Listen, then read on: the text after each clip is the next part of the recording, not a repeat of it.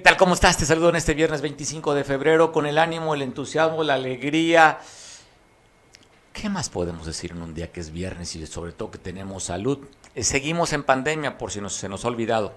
Estamos en pandemia. Dicen que Guerrero tenemos afortunadamente el lugar número 25 en la tabla de contagios, pero estamos en semáforo verde, pero la pandemia no se ha ido. Aquí está con nosotros. Así es que hay gente que está sufriendo en este momento y batallándola por la salud, y hay gente que, como tú sabes, y hemos tenido pérdidas, pues ya no está. Así es que hay que seguirse cuidando.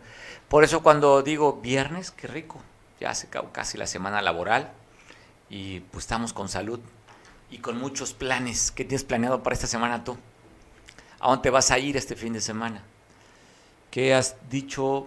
Me gustaría, deseo, anhelo, quiero, pretendo hacer este fin de semana. Pues ojalá se te cumplan tus planes, que tus planes sean de provecho y de bendición. Disfruta este inicio de fin de semana. Información como todos los días que tengo para ti, y no les da más que mucho gusto poder estar aquí con el equipo de Veo Noticias. Aquí saludo a Ibra, que está en controles. Abrazo para Ibra, al que ayer estaba, ¿cómo te preguntaba del mezcal? Ayer jueves, ¿verdad? ¿Te gusta el mezcal? Hacía empujidito, sí. Hasta que abiertamente me dijo, no importa, aunque me regañen en casa, me gusta el mezcal, abiertamente lo dijo. Gracias por tu honestidad, Ibra. ¿Tú eres honesto? Hijo, no me hagas esa pregunta a mí. No, es que qué complicada la cosa, pero bueno. ¿Qué hay de información? Que es a lo que nos pagan, para lo que nos mandan, para lo que nos hemos empleado, para darle información. La información que tengo para ti el día de hoy, pues algunas cosas que no nos agradan, como el tema de la violencia. Y está de luto una familia en Huitzuco. El que fuera el oficial mayor, es decir, fuera, porque ya lo ejecutaron, lo asesinaron, llegando a su domicilio el día de ayer, pues al que usted está viendo en esta imagen, más o menos a las 4 de la tarde llegaba a su casa, allá en la colonia La Joya, en Huitzuco de los Figueroa, recibió 7 impactos de bala, casquillo 9 milímetros, iba en una Cross Fox color blanco, este vehículo de la marca Volkswagen. Al llegar a su casa, le decía a las 4 de la tarde, recibió 7 impactos de bala. La Fiscalía General del Estado se está abocando a la investigación. Hay una carpeta abierta para tratar de dar con los asesinos de este exfuncionario municipal que le arrebataron la vida el día de ayer, siendo una de las posiciones importantes en los gobiernos municipales, el oficial mayor de Huitzuco. Usted recordará que en Huitzuco también hubo toque de queda, inclusive fue la propia gobernadora ya a dar va a dar el espaldarazo y el respaldo al alcalde después de que habían asesinado a 3 jóvenes que usted seguramente lo tiene presente, uno de ellos montador, que habían dicho que no salieran a fiestas ni transitaran por las noches. El reporte de aquel evento es que iban 3 jóvenes en motocicleta a cenar 12 de la noche. Como no acataron la disposición, pues se los echaron, los asesinaron. Y bueno, hubo narcocartulinas también anunciando ahí que no podían salir. Parte de esta violencia en Huitzuco que se da, pues ahí está el asesinato el día de ayer del oficial mayor del ayuntamiento. Usted recordará que esta plaza la están peleando el cartel de los Clacos con lo que quedaba del cartel este que ahora se llama el cartel de la bandera, de los Guerreros Unidos. Ahí se están pegando.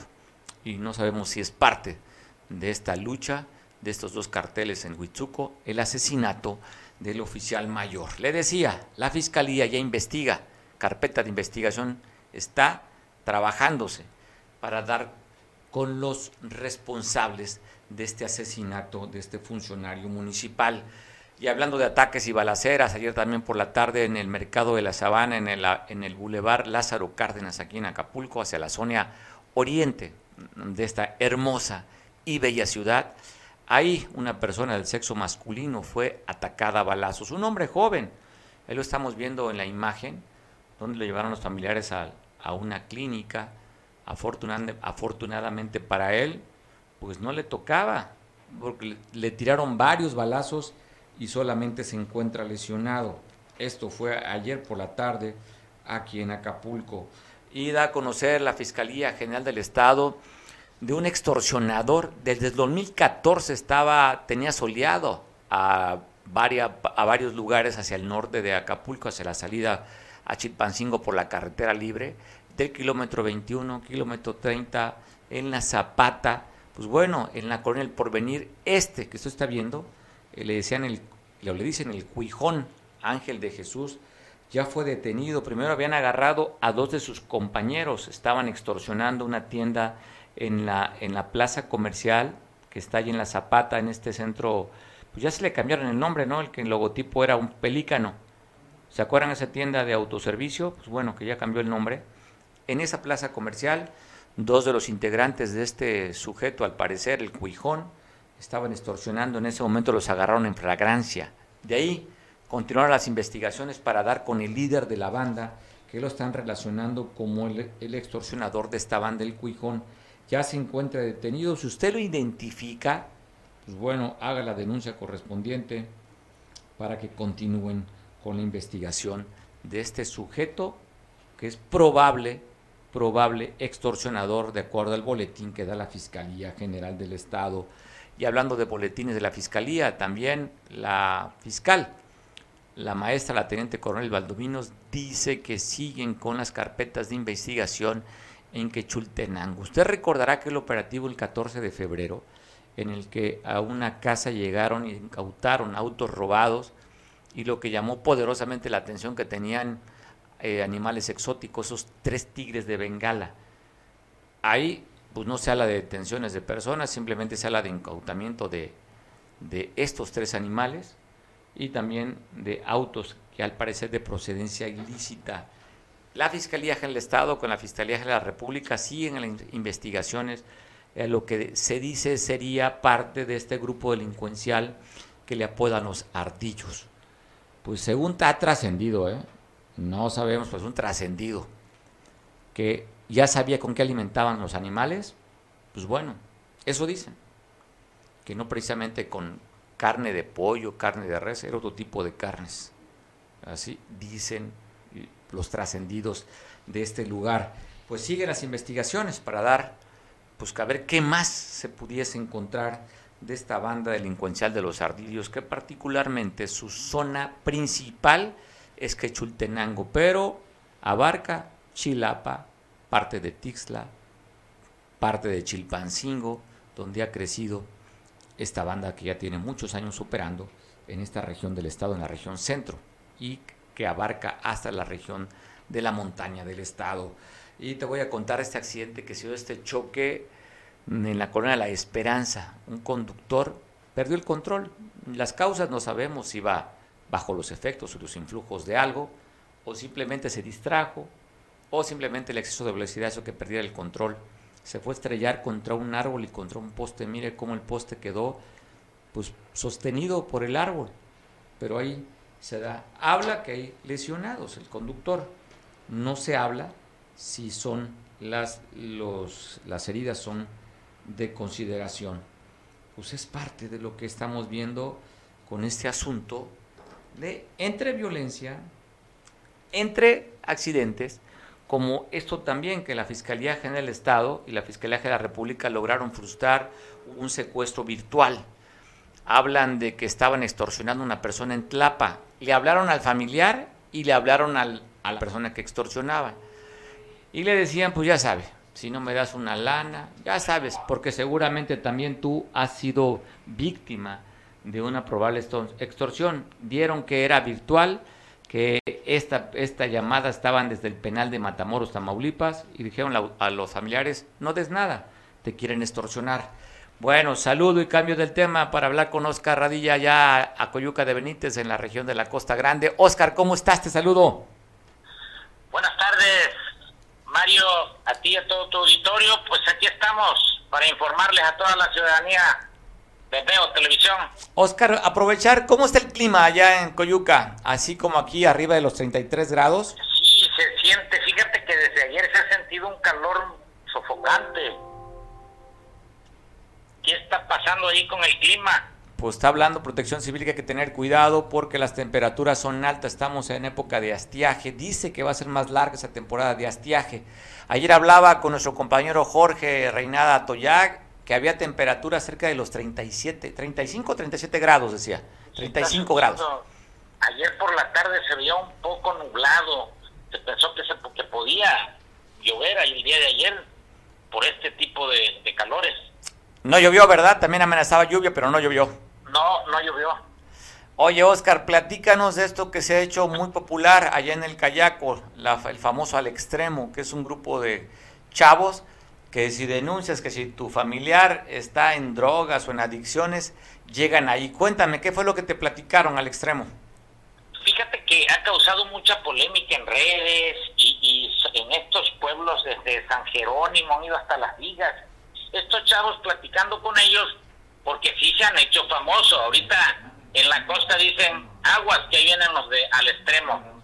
Estuvimos platicando con ellos, ellos nos comentan que pertenecen ellos a la policía suburbana en el Cayaco, y que ellos, a raíz de que detenían gente que andaba robando, gente que estaban haciendo males en la calle, llegaban a Coyuca de Benítez, entregaban a la policía, y la policía a las 2-3 horas pues los liberaron, y ellos buscaron la manera de cómo ese tipo de gente se rehabilitara, y pues de algo servía la detención que ellos hacían, y decidieron pues unirse a un anexo, y es donde los están, se los están llevando. Oye, Oscar, tanto ha sido la exposición a medios que ya los vemos como estrellas, ¿no? Como rockstar, ya traen playera, gorra y lentes acá tirando rostro. Ay, sí, andan uniformados, se ve que traen, se ve que les está gustando. Ellos nos hablan de que sí les piden a los familiares pues para la gasolina. Imagínate transportar a un chavo de Las Vigas hasta allá en el municipio de San Marcos, traerlo hacia acá, ir a Tecpan, sí les causa pues un gasto.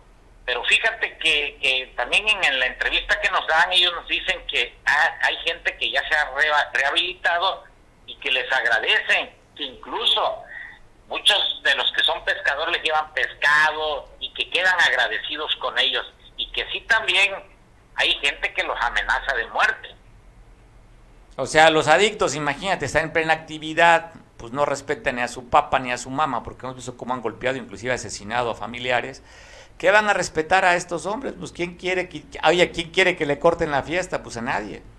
No, sí, es un tema que, sí, si al que le toca, pues ni quien quiera estar en esa camisa de esos chavos que abusan también del alcohol, de la droga, y bueno, pues ellos son una opción, y que sí les está dando resultado porque sí tienen chamba. Oye, Oscar, me decías que ellos están en el Cayaco, la policía suburbana, Al Extremo, pero los llevan a un anexo, a una clínica de rehabilitación, ¿hasta Tecpan? ¿No los llevan? Los llevan aquí a un anexo, aquí en Acapulco. Ah, en Acapulco. Fíjate que ese día que estuvimos, ayer que estuvimos haciendo la entrevista, llegaron ahí unas personas de un anexo donde le están solicitando y poniéndose a disposición de que ahí internen a todos los chavos que ellos están moviendo. Okay. Él nos habla de que posteriormente ellos quieren tener algo aquí cerca, en Coyuca, en el Cayaco. O sea, ya aparte de transportar, ahora ellos quieren tener una clínica de rehabilitación.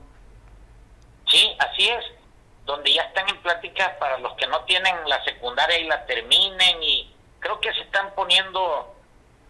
estos chavos pues quieren, les fascina ese trabajo y ven que están dando resultado, porque anteriormente lo hacían, pero pues a los 2-3 horas veían que la gente que detenían o llevaban salía al anexo, pues lo sacaban. Oscar, ¿alguno de ellos es un adicto recuperado o por qué ese interés? Un adicto rehabilitado, perdón. Bueno, Oscar... No, la pregunta no era para ti, no te escapes. No, te pregunto si alguno de los que están ahí, que hacen esta labor, son adictos rehabilitados, o por qué le tienen ese amor, ese servicio, esta actividad. No, por lo mismo que te comento, que son policías. Ah, son policías. Urbanos. Ok.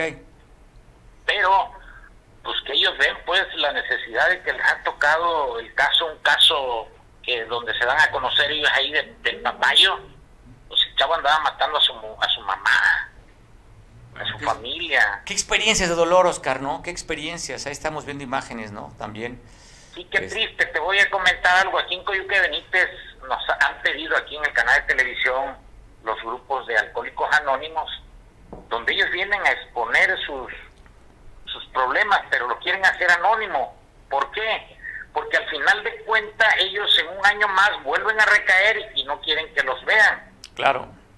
Entonces, pues no tienen la decisión de cambiar. Lo que ellos dicen, pues que chavo que agarran es chavo que lo llevan seguro. Ok, oye, vemos que los llevan mecateados, ¿verdad? Bueno, vamos a dejar las imágenes que nos tienes preparadas de este reportaje que me parece interesante. Ver eso al extremo, estás viendo cómo utilizan la fuerza porque pues se niegan a irse por su propio gusto. Y ahí los llevan, los llevan mecateados, ¿no? Sí, no, hay un caso, dicen, de San Jerónimo que gritaba el chamaco, pues que no se lo llevara. Pero bueno, pues ya estaba denunciado por sus padres de familia. Este chavo, pues pedía prestado, ya lo habían tableado y traía ese vicio de los famosos gallos y que al final, pues tuvo que ir pidieron el auxilio a estos jóvenes pensando en que ellos los salvarían pues de este vicio que tienen, y fueron por él y fue internado. El caso también del papayo. Ha habido muchos casos de este tipo que los graban y los suben a redes. Bueno, oye, pues estamos viendo imágenes, vamos a dejarlas correr ahorita, la presentación que tienes. Te agradecemos mucho por el trabajo, Oscar, te mando un abrazo y estamos al pendiente de otra información que se dé. Ándale, y un buen provecho a todas las familias que ven este gran noticiero. Gracias, Oscar. Saludos para Coyuca y los barrios circunvecinos que están viendo a través del Canal 8. Saludos, Oscar. Feliz fin. Bueno, dejamos correr la pieza que nos preparó Oscar para usted. De este grupo al extremo, un grupo, como decía Oscar, que se ha popularizado a través de las redes sociales. Bueno, pues estamos aquí con los chicos de Al Extremo. Cayaco es un anexo que ha causado mucha polémica ahorita con estas detenciones que han hecho y que de alguna manera los han estado subiendo a redes sociales, y sí ha causado pues mucha chamba por ustedes. ¿Cuál es tu nombre? Mi nombre es Adalir Román Fierro. William Cuevas Cortés. Alexis Rodríguez Galeano. Natividad Balanzar. Oye, ¿cómo nace esto de Al Extremo? A ver, platícame. Pues mira, nosotros somos policía suburbana de aquí del Cayaco, municipio de Coyuca de Benítez. Esto nació cuando nosotros agarramos los que andaban robando aquí en el pueblo o en los pueblos vecinos, los llevábamos a Coyuca y no nos los recibían, que porque no teníamos facultad para llevar a las personas al Ministerio Público. Entonces me contactó un amigo del Espíritu de Vida Acapulco, que se llama, que ahorita estamos trabajando con él, y me dijo, mira, el que agarre robando, el que agarre pegándole a su mamá o al que le pegue a su esposa, hable con sus familiares para que lo anexen, y aquí lo encerramos mínimo 4 meses, máximo lo que la esposa, la mamá, el familiar diga, 1 año, 1 año y medio. Así es como nacemos nosotros. Entonces abrí otra cuenta de Facebook y le puse el nombre de Cayaco Anexo Al Extremo, porque las personas que llevamos pues es contra su voluntad de ellos, más su familia es la que da la autorización, su mamá, que es lo más común, su mamá, su papá, sus hermanos. Oye, vemos en algunos tipos de casos que han tenido ustedes que donde los agarran pues bravísimos los chavos, ni se les esperan. Pues sí, porque ellos están más que nada aquí, lo que he visto yo aquí en los pueblos de Guerrero, se da mucho el machismo y la violencia, más hacia la mujer. Ellos están muy machistas hacia la mujer. Ellos quieren dominar a la mujer con golpes, con gritos, y que son valientes y que son enojones, lo cual están equivocados, no es así. Porque las personas que hemos llevado no son seguras y no pueden estar entre su misma familia. Imagínense en la sociedad, en el pueblo. ¿No se les ha escapado nadie? Hasta ahorita, por parte del anexo, no se nos ha escapado nadie. ¿Cuántos se han llevado? Yo creo que, ya perdí la cuenta porque es muy rápido, pero yo creo que son más de 100. Tenemos más de 100 personas que hemos ayudado y han salido y nos han agradecido, nos han... Sí, ya han tenido gente que han estado fuera y, se los vuelven a encontrar. Nos los volvemos a encontrar. Y nos agradecen mucho, incluso nos regalan que pescado, que frutas, que mira, te traje esto, gracias a ustedes y a mi familia. Y yo les digo, no, no me dé las gracias a nosotros, dáselas a tu mamá, a tu papá. ¿Han pensado poner un anexo aquí en el Cayaco, o no sé, en un lugar aquí en Coyuca de Benítez, propio? Me gustaría poner uno aquí en Cayaco para tomar el control nosotros y hacer las cosas bien aquí en el... ¿Cómo estás, Miguel? Te mando un fuerte abrazo. ¿Qué tema tocaremos con Miguel Hernández? Ya sabes, participa y colabora, lo cual nos da mucho gusto que participe con nosotros. Es un buen amigo, un buen analista. Sobre esto que empieza a circular en redes sociales, que unos vecinos en la Alta Progreso, donde tiene su casa de gestoría Avelina López, alcaldesa de Acapulco, en plena veda electoral, recibiendo rotoplas. Miguel, ponemos las imágenes para que la gente pueda ver de lo que le estoy comentando, y platicar a Miguel a ver qué punto de vista, qué opina sobre esta veda electoral en estos rotoplas que le están llegando a la casa de gestoría de Avelina en la colonia Alta Progreso. ¿Cómo estás, Miguel? Muy bien, Mario. Buenas tardes a tu auditorio. Y bueno, no hay de qué extrañarse, Mario, si la veda electoral ha sido realmente pisoteada precisamente por el presidente de la República y de ahí para abajo. Oh, ya estás con el presidente, Miguel. No. Estábamos hablando de Avelina, hombre. Las cosas en su contexto. Avelina, bueno, pues Avelina va a seguir pisoteando. Al final de cuentas, fíjate que a partir de las declaraciones de Avelina, de los 20,000 pesos, darle a un MP, pues podríamos decir que se inauguró la etapa del cinismo de la 4T, la etapa del cinismo de la Cuarta Transformación y Morena. ¿Y a qué voy? A que luego vinieron una serie de declaraciones muy desafortunadas. Hoy vemos, y te va a decir y va a tener defensa, que no la estaba entregando ella, que coincidencialmente está frente a su casa o a su ex casa de gestoría. Y obviamente pues te dirá muchos pretextos. Ya ves que el mismo Andrés Manuel López Obrador, aunque no te guste, hoy también dio el pretexto. Él tiene derecho a informar. No quiere decir que esté promoviendo, está informando. Lo que sucede es que los conservadores y los liberales del INE lo toman por otra cosa. O como dijo también Claudia Sheinbaum, ¿no? Para armar más el paquete, pues de un boletín del INE, pues dijo que era como un aviso para ella de quitar sus tweets y su promoción en redes para promocionar la consulta, que no revocación, que sí ratificación, como la quieras ver. Y bueno, pues cabe decir, Avelina, si cuando vemos que en Acapulco lo más importante es la patada, o sea, estamos en la patada, lo más importante de la política pública del gobierno municipal es andar tomando fotografías e informando de las visorías de fútbol. Ya ves que hubo una ahí media chafa, y bueno, ayer, después de la declaración es que gracias a Dios nosotros estamos en paz. Y por cierto, agárrale la palabra, Mario, pórtate bien, sé buena gente, ¿dónde? Para que vivas en paz y en armonía, y la Santa Trinidad te bendiga y esté contigo. Pues tienes que ser buen ciudadano para que estés en paz. Oye, pues hay que agradecer esas recomendaciones, Miguel. Siempre es bueno que te recuerdan que debes de portarte bien, porque... Sí, pero oye, entonces hay que recordarle... Oye, espérame, si a ti te incomodó es que porque seguramente te estás portando mal. Ah, no, es que yo soy un diablo. Digo, la verdad es que un diablo. Y me hago preguntarle a Avelina, ¿y qué pasó? ¿Cuánto tiempo, cuántos meses llevamos con la alerta sanitaria? ¿Ya la arregló? ¿Ya corrigió los del problema de la basura? ¿Ya se ha corregido el problema del agua? ¿Ya se ha arreglado las calles que están? ¿O es más importante darle la bienvenida a la América, a la Atlanta, a Guadalajara, a todas esas visorías? Y, andar soltando tortuguitas en el mar. Qué bueno que es ecologista. Qué malo que no quiera resolver el problema de la basura y mucho menos de la alerta sanitaria. Eso es algo que hay que preguntarle qué es lo que pasa.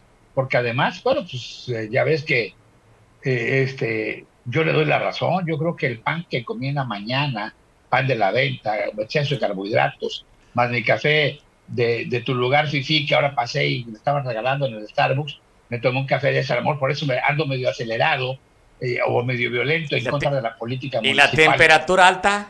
¿La calor? ¿La temperatura alta? ¿La calor? Ándale, la calor. Sí, la realidad es que, te digo, se inauguró el cinismo. Y luego tenemos otro ejemplo del cinismo. Ayer, Pati Armendáriz, en el Congreso de la Unión, la diputada Shark Tank, ¿no? La tiburona, admite, aunque hoy se retracta, pero admite que en los tiempos de Cedillo y de Salinas recibió moches en efectivo para mandarlos a las Islas Caimán, cuando ella hacía su manejo para poder ajustar algunas situaciones Porque ya ves que fue del esquema bancario nacional. No, pero oye, además ella participó, pero con todo en el tema del Tratado Libre de Comercio con Cárdenas de Gortari, es parte de los que elaboraron todo el proyecto. Y ayer reconoció, pero hoy dice que se puso como ejemplo, nada más para figurar, ¿no? Como dijeras tú, como tipo clavillazo, nada más. Ahí nomás. Pero realmente, ahí nomás. Entonces te digo, ya estamos en la etapa del cinismo total para esto. Ya ves que inclusive, y una cosa muy preocupante hoy, ya ves que inclusive el presidente dice que si como ya no se vendió el avión, pues se los va a dar a la empresa esta Maya Olmeca, o no sé cómo le llaman, que van a tener los militares. Pues ¿qué no sabe el presidente o nos quiere ver la cara? Todo avión, transporte presidencial, en este caso sería el TP-01 o no sé cómo esté nombrado. TP-01, TP-01 creo es. TP-01 salen como dato al ejército, los maneja el ejército y la Fuerza Aérea Mexicana, las Fuerzas Armadas manejan todas las naves que tienen que ver en la incidencia con la presidencia de la República. El Estado Mayor que ya no existe, Miguel. Bueno, que ya no existe, pero que sí, pero sí se ve, andan como fantasma alrededor de él. Pero bueno, es lo que te decía, a ver, ¿qué va a decir Avelina? Te puede decir el pretexto de que al final de cuentas no estaba ella y que la casualidad es que haya tenido como punto de referencia frente a su casa y que además, bueno, muchos de los tinacos los paga en parte la gente porque ves que hay un programa de María Trinitaria, hay que ver si es este programa, pero al final de cuentas, pues sí está rompiendo la veda electoral. Y al rato va a decir algo que han estado haciendo y que inclusive un funcionario de comunicación social del gobierno del estado lo hizo con una manta promoviendo la revocación del mandato ahora en la visita del presidente de la República en Chilpancingo, David Armenta, creo que es un chavo que estuvo en TV Azteca o algo así, que ahora es del staff cercano de comunicación social. Ahí está la foto, no es invención. Pues quiere decir que están en el cinismo total, les vale sombrilla. Ellos lo que les interesa es quedar bien. Pero bueno, ya no aguanto más, sí, Mario, ya no aguanto más. No, cálmate. No, échate un bañito con agua fría. Relájate, Miguel. Ya espero que Andrés Manuel termine su ciclo y a volar. No, bueno, ya, a ver. Bueno, eso dijo ayer. Ponemos el video y para que lo escuchen los televidentes y no te quedes, platicamos sobre eso. Yo tengo mi punto de vista respecto a lo que dijo el presidente. ¿Qué dijo el presidente? Que ha sido sobre redes sociales y han estado insistiendo, porque dijo el presidente que esto, usted escúchelo, das que Miguel lo saca de contexto. Pero sí, ya no puedo más. O sea, ya cierro mi ciclo y me retiro. Pero sí, ya no puedo más. O sea, ya cierro mi ciclo. Ahí está, esta frase que este pequeño video editado, que no se escucha completa la versión, donde el presidente dice, ya no aguanto más. Ya no aguanto más, termino mi ciclo y me voy a descansar. Eso es lo que dijo. Sí, pero además, mira, no sacarlo de contexto. A ver. Sí, escalaba el 2024, Miguel. A ver, déjame tomarle un vaso de agua de Jamaica. Tómale un vaso de Jamaica. De Ayutla, que te refresque. No ser violento, baja la temperatura. Baja la temperatura. Oye, no, mira, a ver. Cuando tú dices ya no puedo más, son varias las circunstancias, varias las interpretaciones, y ya sea tuyas o de la gente cercana. Ya no puedo más es cansancio. Es cansancio, es agotamiento, es enfermedad, es enojo, es hastío, es estar hasta el gorro, como le quieras llamar. Pero si ese enojo es muy peligroso, pues ya no puedo más por la cuestión de lo de la Casa Gris y lo de Houston Gate y todas esas cuestiones que además hoy reconoció también dentro del cinismo, reconoció ayer que había sido una charada, una burla de la entrega del cheque de los 2,000 millones de pesos, ¿te acuerdas? Antes de la rifa que se entregó Hertz Manero. Y ahora dice, bueno, que sí, el fondo legal no estaba bien establecido y que lo resolvió el Infonavit, pues para que hicieran casas para los pobres, pues esa ha sido la función del Infonavit desde su creación. Pero bueno, la realidad es que él tiene que decir de que ya está hasta el gorro, de que ya no aguanta más. Si está cansado porque trabaja 24 horas o 18 horas, como dice él, si está cansado de que ya la gente lo tome en chunga, porque al final de cuentas todo lo que dice ahora se le convierte en meme. Yo nunca había visto a ti, a los conservadores, nada más. Bueno, pues no a la gente. Yo creo que ya al pueblo no. Un porcentaje muy elevado. Bueno, al pueblo no, Miguel. Al pueblo no. Bueno, a los conservadores, a nosotros los conservadores, pues ya es un. Sí, defínete.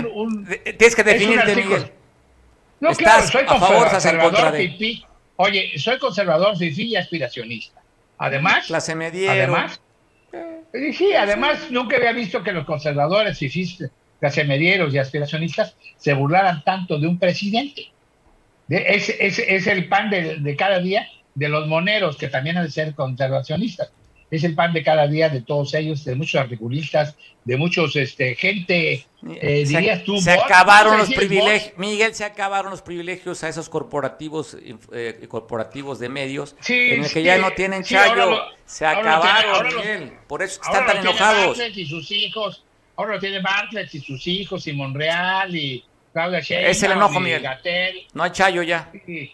Ah, no, y también decir, no hay chayo. Pues entonces, ¿cómo mandas periodistas de aquí a echarle porras a Evelyn y a Avelina en la mañanera, en vivo y a todo color? No van de gratis.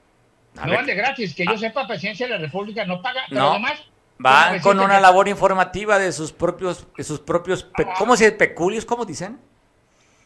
Los abogados. Con su propio peculio, con su propia lana, no, sí, tiene razón, lo que me llama la atención es que no dejan entrar a gente de periódicos importantes, solo algunos que tienen una línea muy, muy, muy favorecedora. Ahí está el Reforma todos los días, está el Universal todos los días en la mañanera. No, pero me refiero de Guerrero, me extraña que a ti no te han invitado. Yo creo que Jesús Ramírez Cuevas no sabe que eres un gran defensor a ultranza, no solo de la Cuarta Transformación. Estoy con la institución, Miguel, estoy con la institución. Sino de Andrés Manuel López Obrador. Pero estoy con la institución, Miguel. Yo no aceptaría eso, si te ponen este nivel del Códice 21 una página de Facebook o de Misael Habana de los Santos, yo dejaría de colaborar contigo y obviamente entraría yo en autocensura y yo no platicaría más contigo. No, lo harías no tanto por el nivel, sino porque sería de esa clase distinguida de que tiene la oportunidad de entrar ahí a ver a nuestro líder. Con el agua de Jamaica de Ayutla.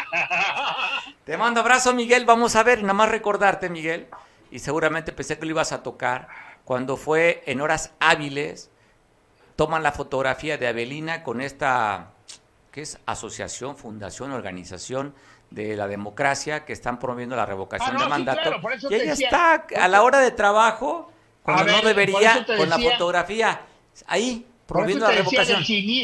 Del cinismo que ya está. Digo, si ayer le echa porras, pues quiere decir que como si la estuviera exonerando. Si también le echa porras a la gobernadora, que trae muchas broncas al interior del gobierno, con sus propias fracciones ya vistas. No las veo, Miguel, no sé por qué los digas. Bueno, ahí lo verás al tiempo. No, yo no veo las fracciones, yo veo a una gobernadora bien calificada, de acuerdo a la percepción, está bien calificada. Te hago una pregunta, Mario, y contéstamela, para que la conteste Mario Radilla, el ciudadano guerrerense de la costa. No Mario Radilla, el de los medios que quiere quedar bien con Andrés Manuel.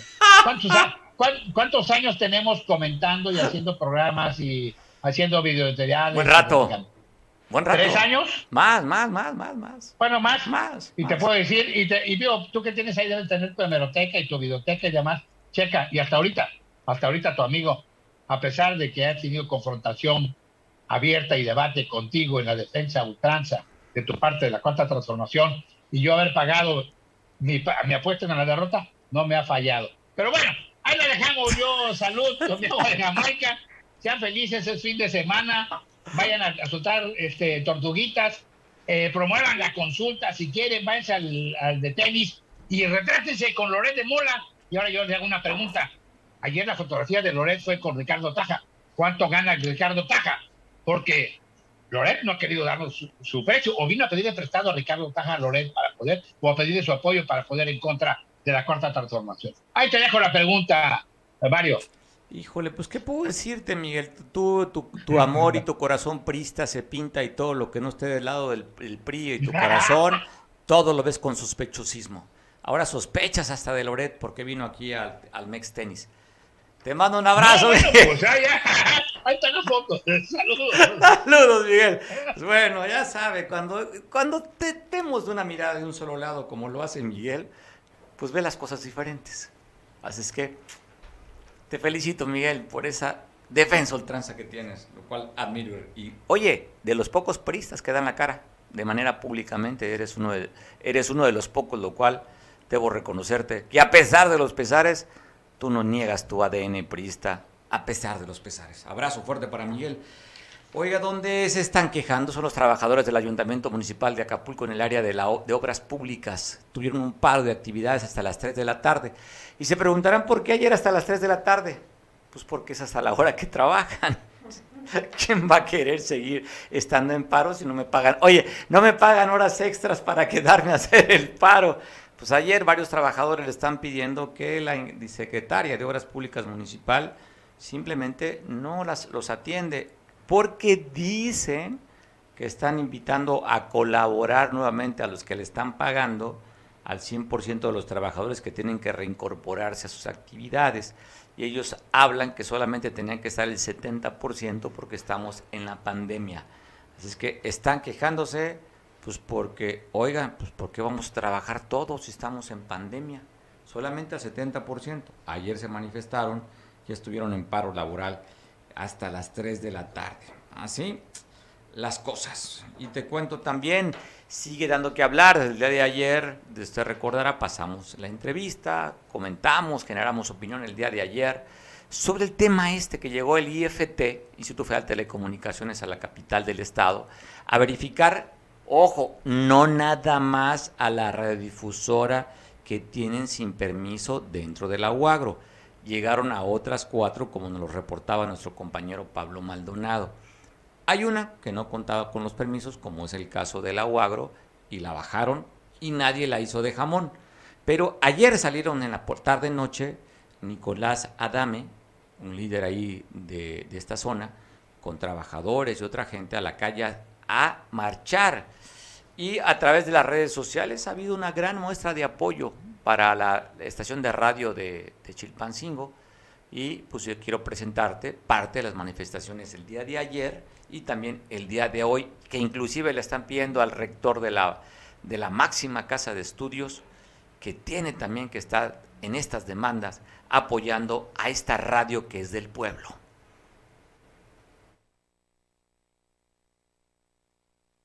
Una primera marcha, y el día de mañana, el IFETEL insiste en cerrar la puerta de Radio Universidad. Vamos a convocar a todos los sectores del pueblo de Guerrero para que nos manifestemos y sigamos luchando para conservar la voz del pueblo. Compañeras y compañeros del colectivo Radio Universidad, no están solos, el pueblo está solos, no están solos.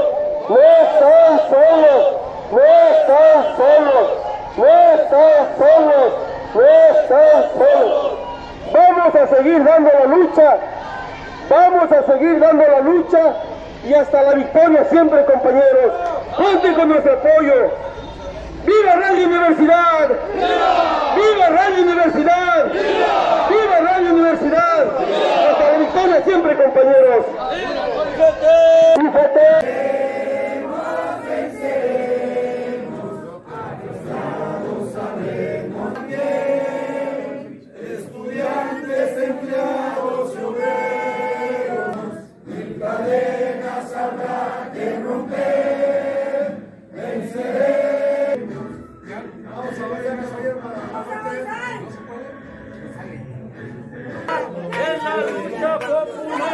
Cuando le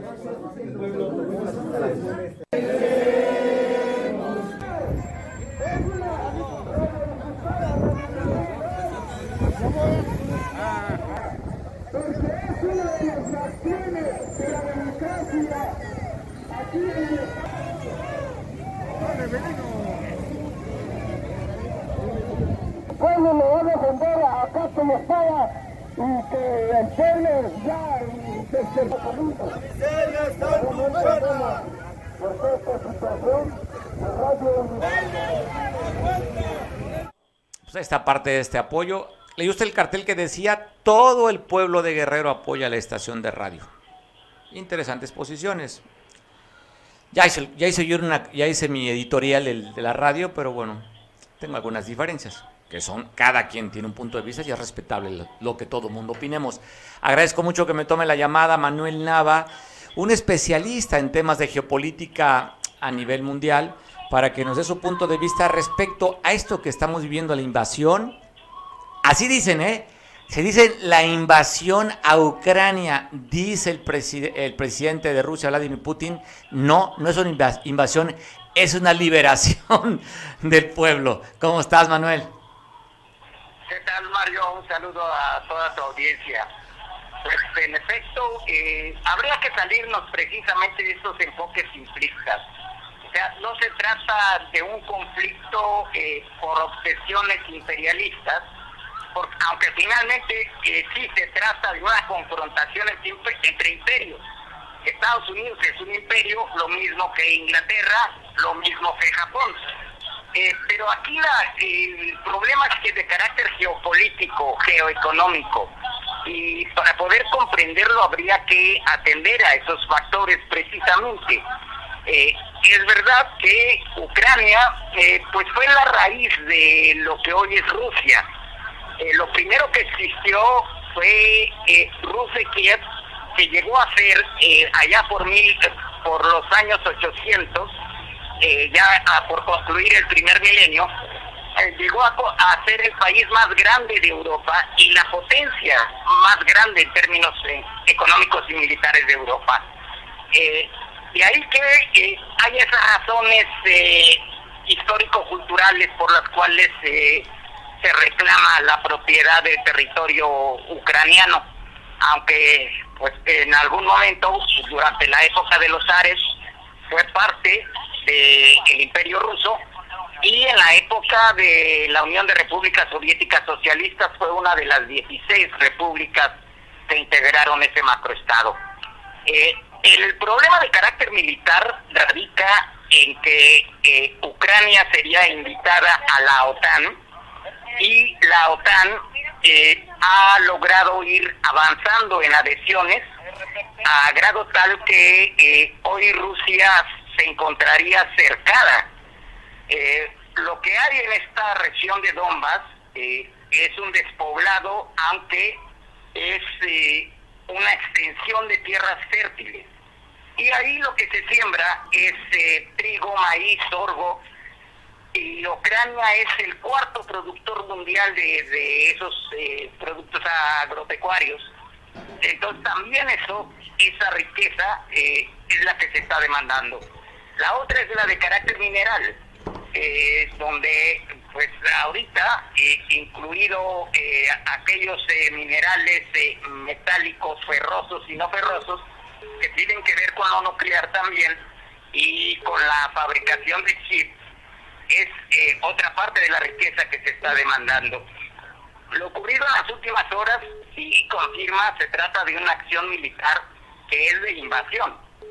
Es la penetración hacia el otro territorio, y como lo anunció Putin, se trata de cercar y de lograr decapitar a la estructura del actual Estado ucraniano para llevarlo a la célula de lo que hoy es Rusia.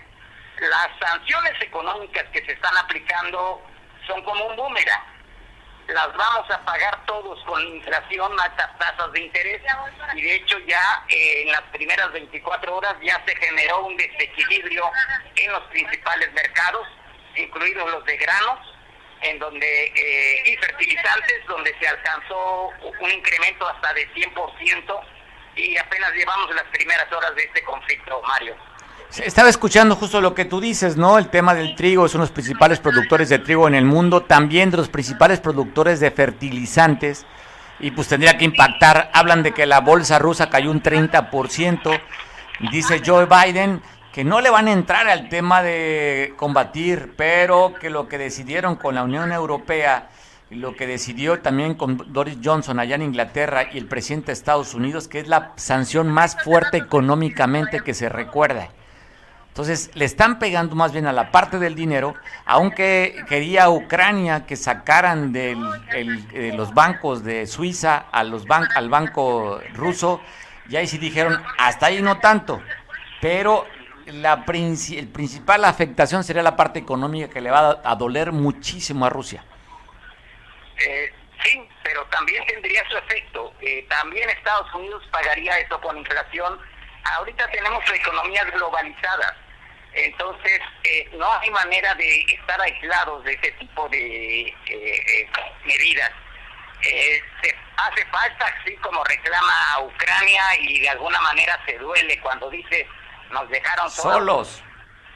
la parte militar es la que está desatendida, y ahí es donde se puede generar, esperemos que no, una nueva situación como la que vivimos en la primera mitad del siglo XX, en donde la conflagración alcanza a niveles mundiales, Mario. Hay preocupación en los mercados, preocupación en todo, en la cuestión de los energéticos también, Manuel. ¿Cómo ves la posición de México, que es el presidente, que estamos preparados para una eventualidad en el tema del incremento? Ya el barril está cerca de los $100.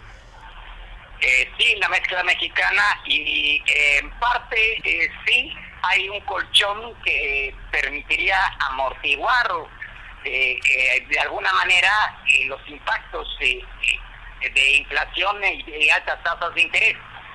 El lado flaco es que eso nos va a costar, es decir, lo que se va a ganar en petróleo lo vamos a tener que erogar, uno en la importación de gasolinas y otro en el subsidio a las gasolinas a través de IEPS. Entonces, de otra manera no se podría controlar la inflación. Y tenemos una inflación que pues no está bajando como se esperaba, y la perspectiva es que podría estar otra vez en este año por ahí de los 8 puntos si la situación geoeconómica no se complica más, Mario. Oye, quien sí sale beneficiado con el tema mediático es el presidente de la República, porque ya llevamos 2-3 días sin hablar el tema de la Casa Gris. Se olvidó de momento por el tema de la guerra. Se olvidó de momento y pues vaya, ahí entraron otro tipo de distractores de los cuales me he mantenido al margen, pero en efecto, el lado más flaco, independientemente de la Casa Gris, es la serie de irregularidades que ha estado encontrando la Auditoría Superior de la Federación. Ese sí es clave y habría que atender. Hasta este momento son anomalías, pero si no se tiene la documentación adecuada para corroborar los gastos o la desviación de recursos, entonces sí estaremos en un problema donde la mancha principal es a una de las lemas que tenía la 4T, que es la honestidad. Oye, pegándola a los proyectos insignias del presidente, Dos Bocas, problemas de comprobación de recursos, el Tren Maya, el aeropuerto, y luego también los apoyos que se dan a través de Jóvenes Construyendo el Futuro y Sembrando Vidas, ¿no? Hay ahí diferencias que no encontró la Autoridad Superior de la Federación. Así es, y pues el otro es la rentabilidad política que esto pudiera tener si la oposición lo sabe manejar, y que con respecto a las elecciones de este año más las del 24. Oye, cuando dices oposición, yo creo que el único opositor en este país se llama Carlos Loret de Mola. Los demás no existen. No hay oposición en México. Bueno, con sus relativas referencias, pero bueno, sí, hasta este momento está polarizado entre AMLO y Carlos Loret de Mola. Oye, y bueno, vemos cómo cayó en la popular el presidente a raíz de la presentación de esta investigación periodística, que bueno, cada quien tendrá su punto de vista, pero sí ha pegado al nivel de flotación del presidente. El teflón, pues le afectaron al teflón de Andrés Manuel. Así es, y esto también pues se puede complicar con la serie de efectos que se tengan a consecuencia del conflicto bélico. Vamos a esperar. Oye, Manuel, pues gracias como siempre la oportunidad de platicar contigo, nos ilustras, haces una parte de la historia, lo que representa Ucrania. Hablan que tiene más de 5,000 castillos Ucrania, que es un estado hermoso y bello, y además un estado productivo, como tú cuentas, de los principales productores de trigo y de maíz en el mundo. Así es, sí, muy hermoso. Tuve la fortuna de estar cuando todavía era parte de la Unión de Repúblicas Soviéticas Socialistas, allá por 1980 aproximadamente. Oye, ¿qué había más palacios de los zares en Kiev o ahí en Ucrania que en propio Moscú o San Petersburgo? Sí, de hecho sí. Además de que pues era una de las áreas que utilizaban para lo que es la segunda residencia o el veraniego, como le llaman allá.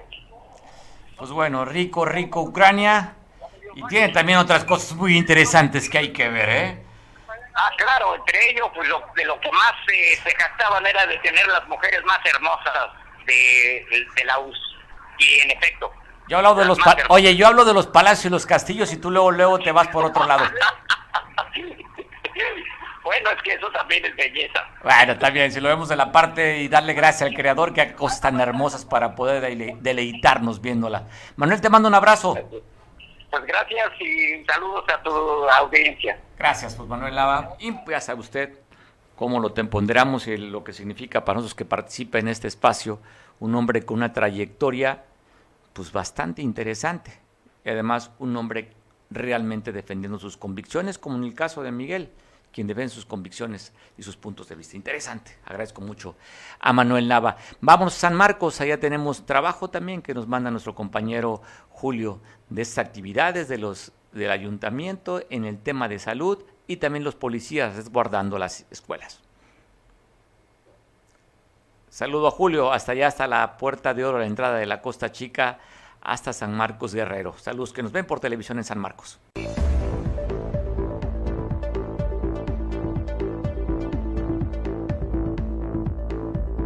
A través de la Dirección de Seguridad Pública Municipal y Policía Rural se están brindando brigadas de seguridad a distintas instituciones de la cabecera municipal de San Marcos y sus comunidades. Con esto se pretende dar una mayor seguridad tanto al alumnado como a la planta docente de las escuelas. De igual manera, se vigila que se cumplan con las medidas de sanidad que marca el sector salud durante la actual pandemia. Desde el regreso a clases, los elementos de seguridad pública han realizado estas brigadas durante la entrada y salida de las instituciones educativas en el municipio de San Marcos. Para Veo Noticias, Julio Radilla.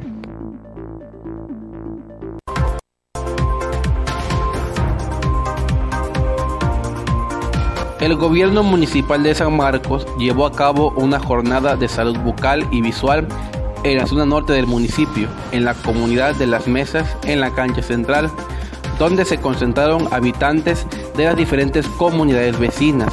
Al lugar acudió el alcalde de San Marcos, Tomás Hernández Palma, acompañado de su esposa, María del Socorro Hernández Ramírez, presidente del DIC municipal, así como funcionarios de gobierno municipal de la zona. Las consultas fueron gratuitas en ambos módulos y los procedimientos y armazones de lentes a costos muy bajos. De esta manera poder ayudar a la ciudadanía para atender su salud. Para Veo Noticias, Julio Radilla. Bueno, prácticamente ya para terminar este día 25, ¿verdad? Estamos viernes 25. Te saludo, disfruta mucho el fin de semana, goza la vida, cuídate mucho, seguimos con la pandemia, no se ha ido. Hay que tener, ya sabes, sana distancia, cubrebocas, gel, y sobre todo tener una buena actitud. Si te ponchas, si te baja tu estado de ánimo, tus defensas igual se bajan. Entonces, pecho erguido, panza metida y pompa salida. Y que la vida, a disfrutarla. Pásala rico. Te veo el lunes en punto de las 2. Y yo te dejo en la presencia en San Marcos con Julián en el Canal 8. Saludos que están viendo a través de Canal 8. Abrazo fuerte para la gente del Ticuiz, que ya también está expedita allá, internet de alta velocidad con fibra hasta el hogar. Felicidades a la gente del Ticuí. Te veo el lunes, descansa.